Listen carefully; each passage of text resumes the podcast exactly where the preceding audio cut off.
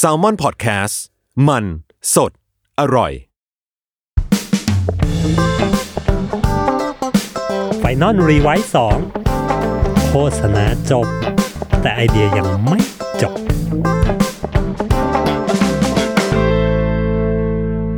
สวัสดีครับ กลับมาพบกับ Final Revise 2 Podcast โฆษณาจบแต่ไอเดียยังไม่จบจ้า ใน EP นี้นะครับ วันนี้เราจะมาชวนคุยกันไอเดียที่เกิดขึ้นบนโลโก้ครีเอทีฟทุกคนนะครับมักจะรู้กันดีนะฮะว่ามองตากันแล้วก็รู้เลยว่าโลโก้เนี่ยมันเป็นอะไรที่เหมือนเป็นพื้นที่ศักดิ์สิทธิ์อะเนาะพื้นที่ศักดิ์สิทธิ์ของลูกค้าที่แบบว่า เฮ้ยห้ามแตะต้องเลยห้ามแบบว่าไปขยับเขยื้อนมันวางมันต้องมี CI วางผิด ตอนเด็กๆนะตอนเด็กๆผมเคยทำงานเป็น art di นะครับ เป็น art di แล้วก็แบบต้องวางโลโก้ครับ งานแรกเลย ทีนี้ด้วยความไม่รู้เนาะจบมา คือแบบซื่อมากนะ รู้สึกว่าเฮ้ยโลโก้มันวางตรง background ของเขาเนี่ยมันไม่สวยนะครับ อยากที่จะแบบ ปรับให้มันเข้าตีบให้มันเอียง คืออยู่ดีๆ ก็ไปปรับโลโก้เขาซะงั้นนะฮะ สุดท้ายเอางานไปให้พี่เขาดูพี่เขาบอก เฮ้ย มึงกล้าดียังไงวะไปไปบิดโลโก้ของลูกค้าแบบไปเปลี่ยนสีไปปรับ angle ไปปรับมุมเขาเฮ้ยรู้หรือเปล่าว่าโลโก้มันเขามี CI เขามีวิธีการวางเขาอยู่นะอย่าไปยุ่งนะฮะวางให้มันถูกต้องใช้ให้มันถูกต้องนะครับ เราทุกคนรู้ดีนะครับว่าโลโก้เป็นอะไรที่เฮ้ยสำคัญมากสำหรับลูกค้ากว่าเขาจะคิดมาได้กว่าเขาจะดีไซน์มาได้มันเป็นตัวตนของแบรนด์มันเป็นแบบทุกสิ่งทุกอย่างที่ที่บ่งบอกความเป็นแบรนด์นั้นนะฮะทีนี้ใน EP นี้เนี่ยเราก็จะมาชวนคุยกันนะว่าเฮ้ยอย่างที่เรารู้นะอย่างที่ผมบอกไปว่าโลโก้มันเป็นสิ่งที่โอ้โหดูเหมือนจะแตะต้องไม่ได้เลยดูเหมือนจะเป็นของขึ้นหิ่งของศักดิ์สิทธิ์มาก แต่มันมีครีเอทีฟบางกลุ่มครับ ที่หารกล้านะเป็นสี่ยอดกุมารหารกล้ากันเลยทีเดียว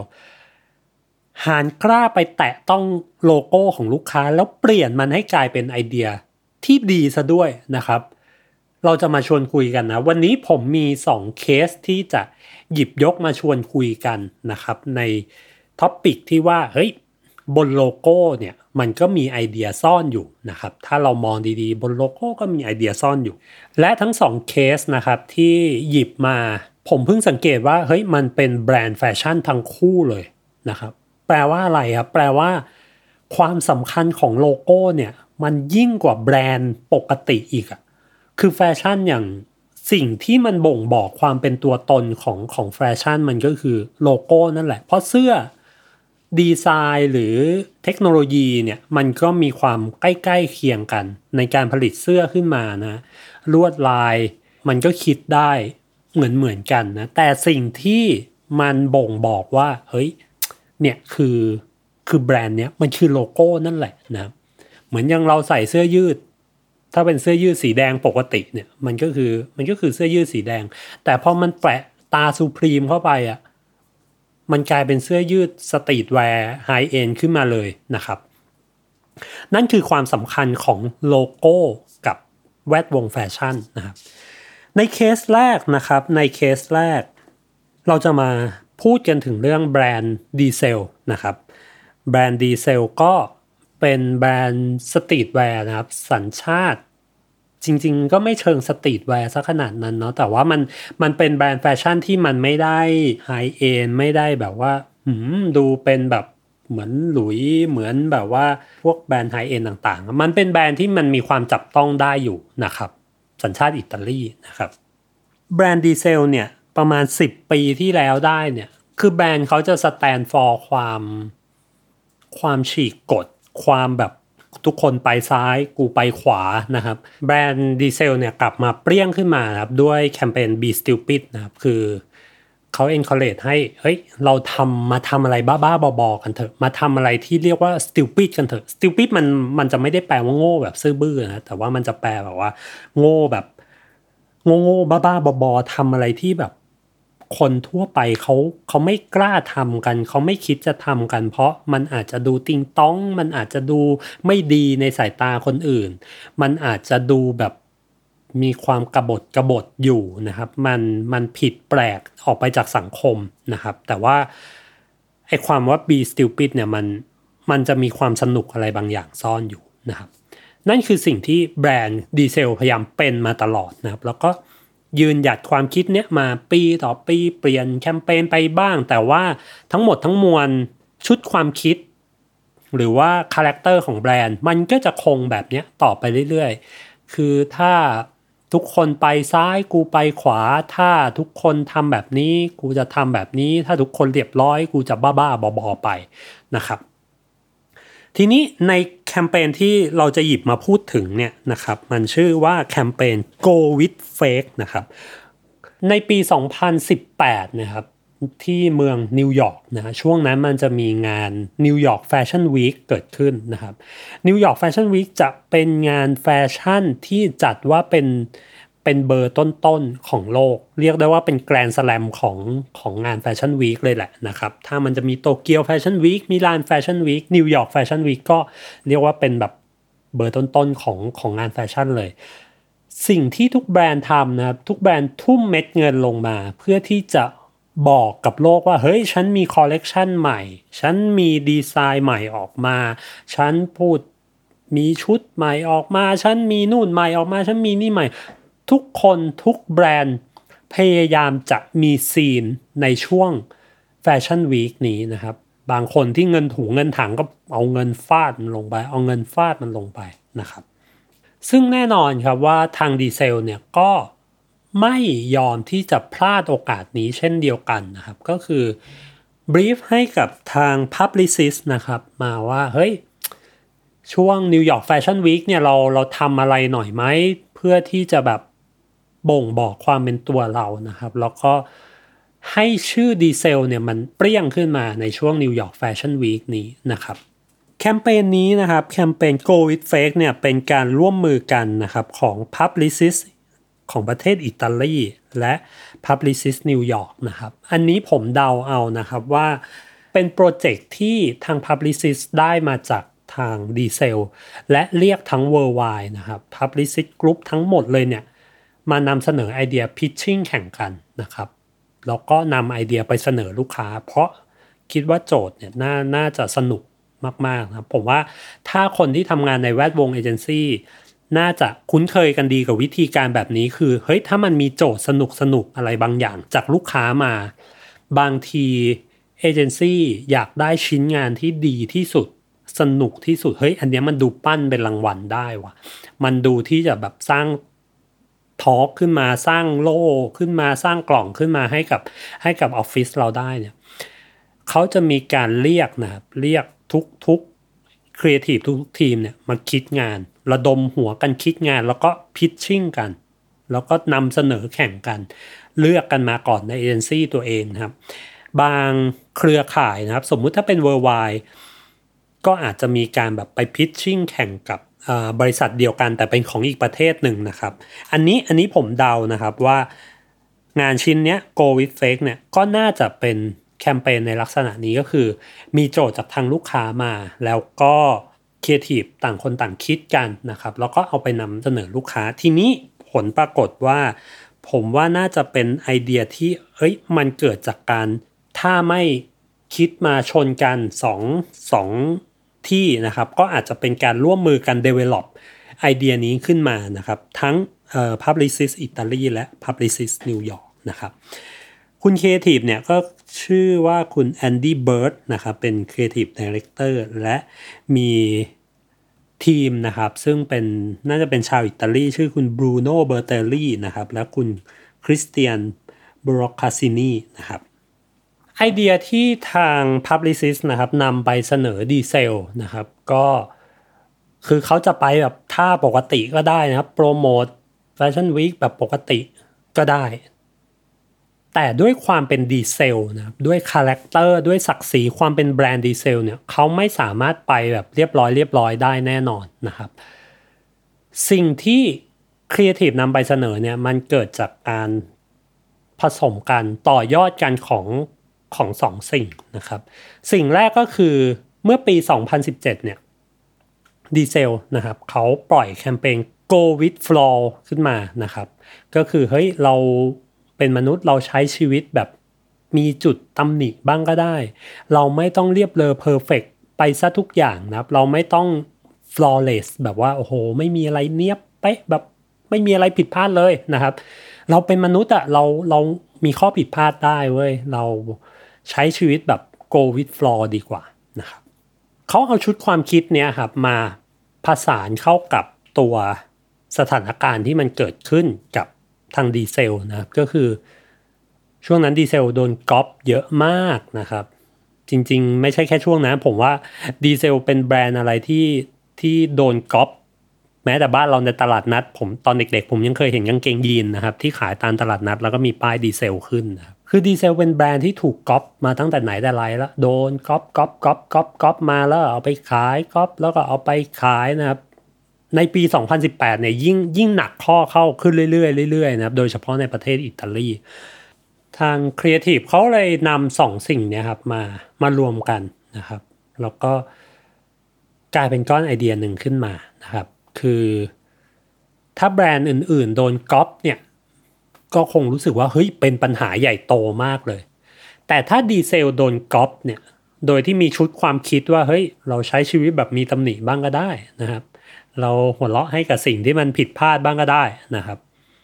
ฉะนั้นวิธีการแก้ปัญหาการโดนก๊อปของดีเซลเนี่ยมันจะไม่ใช่แบบแบรนด์อื่นที่โอ้ยมาไล่แบรนด์มาไล่จับไล่แบบเค้นเอาเสื้อปลอมมาเผาอะไร แต่ดีเซลมองว่าการโดนก๊อปมันก็เป็นอีกดึงตำหนิในในชีวิตที่เฮ้ยเราเราสามารถเทินมันเป็นความสนุก สามารถเทินเป็นโอกาสได้นะครับ มันเลยกลายเป็นไอเดีย go with fake ขึ้นมานะครับ สิ่งที่เขาทำนะครับ สิ่งที่ทางทางเอเจนซี่ทำก็คือ เขานำเสนอไอเดียลูกค้าว่าเฮ้ยถ้างั้นช่วงเนี้ยเราตั้งร้านดีเซล ที่ขาย เอากางเกงแท้มาเลยนะ แต่แปะเอามาเปลี่ยนป้ายชื่อใหม่นะครับ จาก D I E S E L นะครับ เปลี่ยนเป็น D E I S E L นะครับ ก็คือเปลี่ยนชื่อปลอมนั่นแหละนะเหมือนอย่างที่เราเคยเจอพูม่าเป็นโคม่าอะไรพวกนั้นนะก็คือเปลี่ยนเปลี่ยนตรงโลโก้ แต่เสื้อทุกอย่างของทุกอย่างมันมันแท้หมดเลยนะ แล้วก็เอามาวางขายนะครับ ในย่านชื่อว่า Canal Street ซึ่งเป็นย่านขายของก๊อปทั้งนั้นนะครับ คือตั้งใจปั่นแหละว่าเอาของจริง ๆ มาเปลี่ยนป้ายครับ เปลี่ยนโลโก้ดีเซลเป็นดีเซลนะครับ แล้วก็มาวางขายในในถนนที่เรียกว่าย่านของก๊อปเลย แล้วเขาก็ตั้งกล้องถ่าย คนที่เข้ามาซื้อก็แบบ บางคนเอะใจบ้าง บางคนแบบ ก็ยอมซื้อไปบ้างครับ จับจับดูแล้วผ้าเขาโอเคนี่หว่าก็ยอมซื้อไปบ้างบางคนก็เถียงกับคนขายว่าเฮ้ยนี่มันของปลอมคนขายบอกไม่มันของจริง มันจะจริงอะไรนี่โลโก้ก็ผิดนะสุดท้ายก็ตั้งอยู่ได้ประมาณ 2 วันนะครับ แล้วเขาก็ปิดไปนะครับ ก่อนที่ทางแบรนด์นะครับจะออกมาเฉลยนะครับในช่วง Fashion Week ว่าเฮ้ยจริงๆไอ้ร้านที่ทุกคนเห็นนะว่ามันเป็นร้านของปลอมอะเป็นร้านของก๊อปอะดีเซลที่สะกดผิดอะ จริง ๆ มันคือความตั้งใจของแบรนด์เองเว้ย ฉันตั้งใจทำเองกางเกงทุกตัว คือของแท้เสื้อทุกตัวคือของแท้ ฉันตั้งใจเลาะป้ายเก่าออก แล้วเอาป้ายใหม่ที่ตั้งใจสะกดชื่อผิดเนี่ยมาแปะลงมานะครับ หลังจากที่แบรนด์เฉลยออกมา ผู้คนต่างฮือฮาแล้วอ้าวไอ้ร้านที่เราคิดว่ามันเป็นของปลอมอะมันคือของจริงนี่ว่านะทุกคนกลับไปต่อทุกคนกลับไปต่อคิว นะครับ แล้วก็ซื้อของทุกสิ่งทุกอย่างที่อยู่ในร้านนั้นนะครับ ร้านกลับมาเปิดได้ในช่วง New York Fashion Week นะครับ ทุกคนพูดถึงขโมย scene มากๆนะ ช่วงนั้นทุกคนพูดถึงแต่แบรนด์ดีเซล ทุกคนไปต่อคิวปุ๊บ ภายใน 1 วันของขายหมดเกลี้ยงทั้งร้านเลยนะฮะเท่านั้นยังไม่พอนะครับ เขาเอาไอ้ดีเซลที่สะกดชื่อผิดเนี่ย เอามา วางขายในออนไลน์นะครับใน shop online ปรากฏว่าขายหมดเกลี้ยงภายใน 1 ชั่วโมงนะครับยอดขายขายดีมากนะครับ แล้วกลายเป็นว่าไอตัวดีเซลที่สะกดชื่อผิดเนี่ยกลายเป็นของ Limited Edition ขึ้นมาทันทีนะครับผม มีคนซื้อไปแล้วก็เอามา resale ต่อใน eBay นะครับในราคาที่สูงกว่าเดิมน่าจะประมาณแบบ สองสามร้อยเท่านะครับ ซื้อมาตัวละยี่สิบเหรียญนะครับ เอาไปขายต่อในราคาแบบห้าร้อยเหรียญนะครับ เรียกได้ว่าเอามาปั่นราคากันกันกระฉูดเลยนะครับ และนอกเหนือจากยอดเซลล์ยอดการพูดถึงที่เกิดขึ้นตามความตั้งใจที่อยากจะขโมย scene อยากจะมี scene ในช่วง New York Fashion Week แล้วเนี่ย ในแง่ของกล่องในแง่ของรางวัล แคมเปญนี้ก็กวาดรางวัลมาเพียบนะ ไม่ว่าจะเป็นคานก็ ได้น่าจะไปถึงโกเลยเหมือนกันนะฮะ แล้วก็เวทีอื่นๆก็กวาดมาอีกเพียบเลยนะครับ แต่จริงๆ สิ่งที่น่าสนใจมากกว่ารายได้มากกว่ายอด คนได้เห็นมากกว่าแง่ของรางวัลนะคือผมรู้สึกว่างานเนี้ยส่วนตัวนะครับ ส่วนตัวรู้สึกว่าเป็นงานที่เหมือนยิงปืนนัดเดียวได้ได้นกแบบหลายตัวมากเลยนะครับ แน่นอนครับ นกตัวแรกเขาได้ scene มากๆ ในช่วง New York Fashion Week นั้นนะผู้คนแทบจะทุกหัวละแหงพูดถึงแคมเปญนี้นะครับ นกตัวที่สองนะคือผมรู้สึกว่ามันเป็นการเอาคืนพวกที่ซื้อของก๊อปนะแบบแสบๆ คันๆ และทำให้ฉันทำให้พวกนั้นรู้สึกว่า มึงจะก๊อปก็ก๊อปไปเหอะกู กูไม่ใส่ใจ กูไม่ care เพราะว่าแบรนด์กูเป็นอย่างเงี้ย แบรนด์กูแบบ น่าจะก๊อปใครอยากก๊อปก็ก๊อปไปนะเพราะว่าคนที่ซื้อของก๊อปไม่ไม่ไม่ใช่ target ของฉันหรอกนะ คือมันเป็นการเอาคืนการก๊อปได้แบบเจ็บแสบและคันมาก ๆนะฮะ ส่วนนกตัวที่สามคือผมรู้สึกว่า จากแคมเปญที่เหมือนทำเพื่อเพื่อขโมย scene เพื่อเพื่อสร้าง scene ในช่วงNew York Fashion Week แต่สุดท้ายสิ่งที่มันวกกลับไปที่แบรนด์นะ คือ เฮ้ยแบรนด์มันคง character แล้วมันทำให้ character ของของความเป็นดีเซลมันชัดเข้าไปอีกนะคือแบบ นี่แหละคนที่จะทำแบบนี้ได้คือ คือมีแต่ดีเซลเท่านั้นนะที่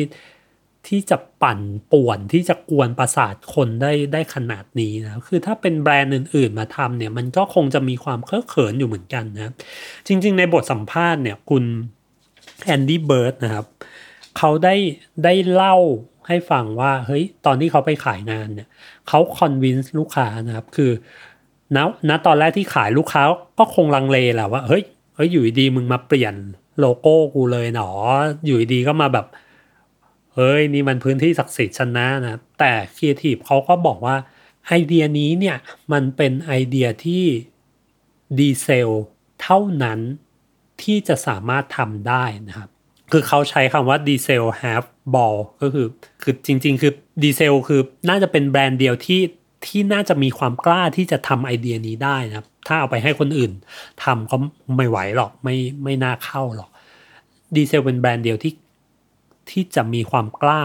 และเหมาะสมที่สุดกับไอเดียนี้นะครับที่ที่จะทำไอเดียนี้แล้วออกมาเป็นแบบโคตรจะดีเซลเลยนะครับ และนี่ก็คือเคสที่หนึ่งนะครับการ เปลี่ยนชื่อเปลี่ยนโลโก้แบบเปลี่ยนชื่อแบรนด์ไปเลยนะแล้วก็ทำให้มันผิดไปเลยแล้วก็กลายเป็นทอ k อ f เด e ทาขึ้นมานะครับสวัสดีค่ะ นิดนกพนิชนกดำเนินทำเองนะคะ อยากชวนกันมาฟังรายการพอดแคสต์ของเรา ที่แม้จะเป็นชื่อว่า The Rookie Mom คุณแม่มือสมัครเลี้ยง แต่ก็ ไม่ใช่ว่าจะต้องเป็นคุณแม่เสมอไปนะที่จะฟังได้จริง ๆ แล้ว ความตั้งใจของเราอยากให้ทุกคนที่ผ่านไปผ่านมา มาเข้าใจความเป็นแม่และเด็กด้วยกัน เพราะว่าทุกคนเคยเป็นเคยเป็นลูกของพ่อและแม่ บางทีเราก็อาจจะเข้าใจ คุณพ่อคุณแม่ของเรามากขึ้นด้วยก็ได้นะคะ แล้วก็เราจะได้ไปเข้าใจมุมมองของพ่อแม่ในสังคมมากขึ้นด้วย เพราะว่ามองไปทางไหนก็มีแต่คนรอบตัวมีลูกทั้งนั้นเลย ติดตามรายการของเราได้ทุกวันจันทร์ทุกช่องทางของ s ซ l m o n Podcast จ้า The Rookie Mom คุณแม่มือสมัครเลี้ยงกับนิดนก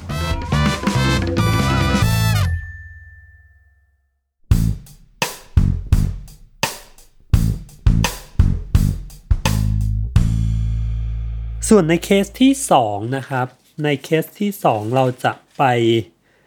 พูดถึงแบรนด์ Lacoste นะครับ Lacoste ก็เป็นแบรนด์แฟชั่นจากฝรั่งเศสนะครับไอเดียที่ผมจะหยิบมาชวนคุยวันนี้คือ จะเกิดอะไรขึ้นถ้าจระเข้ที่อยู่บน Lacoste เนี่ยมันเปลี่ยนไปเป็นอย่างอื่นนะคือถ้าเราพูดถึง Lacoste เนี่ยสัญลักษณ์ที่เรารู้สึกนี่คือเสื้อโปโล Lacoste คือคือตัวจระเข้ที่ที่มันวางอยู่ตรงอกเสื้อนั่นแหละมันไม่สามารถเป็นอย่างอื่นได้เลย ถ้ามันถอดจระเข้ออกนี่คือเสื้อโปโลปกติเลย แต่พอแปะ Lacoste เข้าไปปุ๊บไอ้แปะจระเข้สีเขียวเข้าไปปุ๊บ นี่คือ Lacoste นะครับนี่คือ power ของโลโก้นะแต่สิ่งที่คุณโอลิเวอร์โอแมนและคุณโจนาธานบาดัวโบเตล่าครับสองครีเอทีฟหนุ่มจาก BETC Paris นำไปเสนอลูกค้านะครับนั่นก็คือ เฮ้ย Lacoste เราเปลี่ยนโลโก้กันเถอะ ไอ้โลโก้โลโก้จระเข้ที่อยู่บนหน้าอกเสื้อของคุณเนี่ย เราเปลี่ยนเป็นสัตว์อย่างอื่นที่มันกำลังใกล้จะสูญพันธุ์ดีกว่านะเพื่อทำให้โลกทั้งโลกเนี่ยได้รับรู้ว่าเฮ้ยจริง ๆ มันมีปัญหานี้อยู่นะ มันมีสัตว์อีกหลายมากมายหลายชนิดเลยที่มันกำลังใกล้จะจากเราไปละใกล้จะหายสาบสูญไปละใกล้จะสูญพันธุ์ไปแล้วเนี่ย คนจะบริจาคหรือจะช่วยเหลือยังไงก็ว่ากันนะ แต่ว่าโลโก้ที่อยู่บนหน้าอก ที่เป็นจระเข้เนี่ยมันสามารถทำประโยชน์ได้มากกว่านั้นได้ดีกว่านั้นนะครับ นี่คือสิ่งที่ไอเดียของทั้งคู่นำไปเสนอลูกค้านะครับ แต่สิ่งที่น่าสนใจนะครับ สิ่งที่น่าสนใจของ process การทำงานของแคมเปญแคมเปญนี้เนี่ยคือการนำเสนอลูกค้านะการ present ต่อต่อหน้าลูกค้าคือ ทั้งสองคนนะ ทั้งคุณโอลิเวอร์และคุณโจนาธานได้เล่าว่า เขาเอาไอเดียนี้เนี่ยไปนำเสนอลูกค้า ตอนที่กำลังถ่ายหนังอยู่นะครับถ่ายอีกแคมเปญหนึงอยู่เลยนะ ตอนนั้นเขาบอกว่าเป็นแคมเปญเอ่อ Lacoste โนวัคยอโควิชนะ เป็นเสื้อแบบของนักกีฬาเทนนิสนะฮะ ในขณะที่เขาถ่ายถ่ายอยู่แล้วเขาก็พักกองเนี่ยเขาก็นำไอเดียเนี้ยนำไปเสนอลูกค้านะเล่าให้ลูกค้าฟังมีสไลด์ present ประกอบนิดหน่อยนะครับไม่ได้เซตเป็น meeting ใหญ่โตนะครับ ปรากฏว่าลูกค้า ชอบมากๆนะครับ แล้วก็ชื่นชมครีเอทีฟทั้งสองคนว่าโหโคตรโคตรเยี่ยมเลย ผมโคตรอิจฉาเลยที่ที่คุณคิดออกมาได้ยังไงนะครับ แคมเปญนี้ สิ่งที่ผมรู้สึกว่ามันน่าสนใจมากนะครับ ก็คือ การเข้าไป present งานลูกค้านะตอนที่กำลังถ่ายหนังอยู่คือ พอมันไม่ได้เป็น meeting จริงจังทุกคนตั้งป้อมว่านี่จะมาขายงานกันนะครับ มันคือการคุยกันอย่าง partner คุยกันนะครับ คือเหมือนนั่งกินข้าวอยู่ แล้วก็เฮ้ยผมมีไอเดียนี้มานำเสนอว่ะรู้สึกว่ามันดีมากต่อแบรนด์ของคุณมากเลยนะครับ การ present แบบนี้มันจะช่วยทำให้บรรยากาศทุกอย่างมันผ่อนคลายลงนะครับ แล้วก็ผมว่าหลายครั้งที่ initiative idea เนี่ยมันเป็นไอเดียที่มันอาจจะไม่ได้สร้างยอดขายอะไรให้กับลูกค้านะครับ เพราะฉะนั้นเวลาการที่แบบ เฮ้ยถ้าคุณไปขายแบบมีการเซตมิ팅กันอย่างจริงจัง มีการตั้งโจทย์กันอย่างจริงจังเนี่ย KPI ในการวัดของลูกค้า เขาก็จะรู้สึกเฮ้ยมันจะขายของฉันได้ยังไง มันจะแบบทำให้ตัวเลขมันดีขึ้นยังไงนะครับ แต่พอมันเป็นบรรยากาศแบบเนี้ยบรรยากาศการที่แบบนั่งพักกองอยู่นั่งกินข้าวกันอยู่แล้วแบบเฮ้ยผมมีไอเดียหนึ่งซึ่งมันน่าจะส่งผลดีต่อแบรนด์ในระยะยาวเนี่ย มันนำเสนอให้กับคุณนะครับ มันเป็นบรรยากาศที่ทำให้ลูกค้ารู้สึกว่าเฮ้ยเออลองฟังดู แล้วก็ไม่ได้ตั้งธงปักธงว่าเฮ้ยตัวเลข KPI ของฉันคือตัวเลขตัวเลขตัวเลขนะครับ สถานการณ์แบบนี้ผมว่ามันเยี่ยมมากถ้าเราจะมีไอเดีย initiative ไอเดียอะไรบางอย่าง เพื่อที่จะเสนอลูกค้านะบางทีการนั่งกินข้าวการบางทีการแบบ อยู่ในบรรยากาศสบายๆอะไรเงี้ยครับแล้วผมรู้สึกว่ามันจะช่วยให้การทำงานของครีเอทีฟและลูกค้ามันมันเป็นเหมือน partner กันมากขึ้นนะครับ ที่ผมเคยไปฟังแบบอย่างโดกาไฟอะไรเงี้ยครับเวลาเขาทำงานกับลูกค้าเนี่ยเขาก็จะนั่งคุยกันไม่ต้องมาเซตเป็น meeting แบบเฮ้ยเราจะมี creative idea หนึ่งสองสามไอเดีย แต่มันคือการทำงานกันเป็นแบบ partner กันจริงๆนะเป็นเพื่อนคู่คิดกันจริง ๆ บางทีเฮ้ยมันมีสถานการณ์แบบนี้ว่ะ เฮ้ยลูกค้าคุณควรทำแบบนี้ว่ะ พอมันเกิด relationship แบบนี้เกิดขึ้นบ่อยๆนะครับ ลูกค้าก็จะมีความเชื่อเอเจนซี่มากขึ้นเอเจนซี่ก็ไม่ต้องทำงานแบบเฮ้ยมันต้องไปเป็น direction direction direction ตลอดเวลานะครับมันคือการทำงานแบบ ผมว่ามันคือการทำงานแบบ proactive คือเฮ้ยมันมีสถานการณ์แบบนี้ขึ้น มันมีสิ่งที่ดีๆ ที่ลูกค้าน่าจะได้รับ มันมีไอเดียที่มันเหมาะกับลูกค้ามากเลย แล้วเราก็เอาไปนำเสนอเขาในบรรยากาศที่มันสบายๆนะครับมันเป็นสิ่งที่เราน่าจะเอาไปปรับลองใช้กันดูนะครับผมหลังจากที่เขานำเสนอไอเดียในกองถ่ายนี้ไปนะครับลูกค้าก็ชอบมากแล้วก็โอเคเฮ้ยทำเลยทำเลยแบบว่าชอบไอเดียนี้มากเลย ลุยลุยผลิตได้เลยนะครับ หลังจากนั้นครีเอทีฟก็กลับมาทำการบ้านนะครับว่าเฮ้ย สัตว์ที่ใกล้สูญพันธุ์เนี่ยมีอะไรบ้างนะครับเขาก็ list ออกมานะครับอย่างเช่นแบบเสือสุมาตรานะครับ มีแรดชวานะครับ แล้วเขาก็ทำการดีไซน์โลโก้เป็น 10 สัตว์ที่ใกล้จะสูญพันธุ์นะครับ แล้วก็เอาไปรีเพลซตัวโลโก้จระเข้เดิมของเขานะครับ แต่ความน่าสนใจที่มากกว่านั้นก็คือ เขาทำการผลิตจำนวนเสื้อนะครับตามจำนวนสัตว์ที่เหลืออยู่นะครับ สมมุติอย่างเสือสุมาตราเนี่ย ตอนนี้เหลืออยู่ 350 ตัว เขาก็จะผลิตเสื้อโปโลที่เป็นโลโก้เสือสุมาตราเนี่ยแค่ 350 ตัว หรืออย่างเป็นนกแร้งแคลิฟอร์เนียนะครับเหลืออยู่ประมาณ 231 ตัว เขาก็จะผลิตเสื้อแค่นั้น หรืออย่างเต่าพม่าอย่างเงี้ยเออเหลืออยู่ 40 ตัวบนโลกนี้เขาก็จะผลิตเสื้อแค่ 40 ตัวนะครับ ผมว่าเนี้ยมันเป็นดีเทลที่ทำให้งานมันแข็งแรงขึ้นนะครับ คือถ้าสมมุติคุณจบแค่ ทำโลโก้ แล้วก็ผลิตสมมุติแบบว่าทุกตัวร้อยตัวเท่ากันเนี่ย ก็จริง ๆ มันก็ไม่ผิดนะ มันก็ไอเดียมันก็น่าสนใจอยู่แล้ว แต่พอคุณใส่ความ craft เข้าไปแบบเนี้ยเฮ้ยจำนวนการผลิตให้มันเท่ากับจำนวนสัตว์ที่เหลืออยู่ มันเลยทำให้คนรู้สึกว่า เฮ้ย ทุกอย่างมันคือ limited ว่ะ ทุกอย่างมันเหลืออยู่แค่นี้เอง แล้วผมว่าสุดท้ายมันวิ่งกลับไปตอบที่ต้นไอเดียว่า เฮ้ยเขาต้องการทำให้โลกได้รับรู้ว่า สัตว์เหล่านี้มันเหลืออยู่น้อยนะ แล้วพอมันเกิดความรู้สึก เฮ้ย เสื้อมันเหลืออยู่น้อยว่ะ เออว่ะ เหมือนกับสัตว์ที่มันเหลืออยู่น้อยว่ะ มันเลยทำให้ message มันแข็งแรงขึ้นมานะครับ หลังจากที่เขาผลิตขึ้นมานะมันก็จะมีเสื้อโปโลจำนวน 1,775 ตัวเนี่ยที่ถูกผลิตออกมานะครับกับสัตว์ 10 ชนิดนะครับ ก็ผลิตออกมาจริงนะวางขายจริงปรากฏว่าขายดีมากๆนะครับ ตามสูตรก็มันมันเป็น limited item นะฮะก็ขายหมดในเวลา 24 ชั่วโมงครับ 1 วันขายเกลี้ยงนะครับ ยอดการขายทั้งหมดนะครับ วิ่งเข้าสู่องค์กร International Union Conservation Nature นะครับก็คือเป็นองค์กรแบบพิทักษ์สิ่งแวดล้อมนะครับที่ระหว่างนานาชาตินะครับ อะไรพวกนั้นไป และผลลัพธ์ที่มันออกมานอกจากยอดเงินอะไรที่มันขายหมดก็คือ ยอดบริจาคนะครับองค์กรเนี้ยเป็นที่รับรู้มากขึ้น มียอดบริจาคที่มากกว่าวันปกติเนี่ยมากถึง 4-5 เท่านะครับในช่วงนั้นนะครับ และผู้คนก็ได้รับรู้ปัญหาเหล่านี้มากขึ้นนะครับ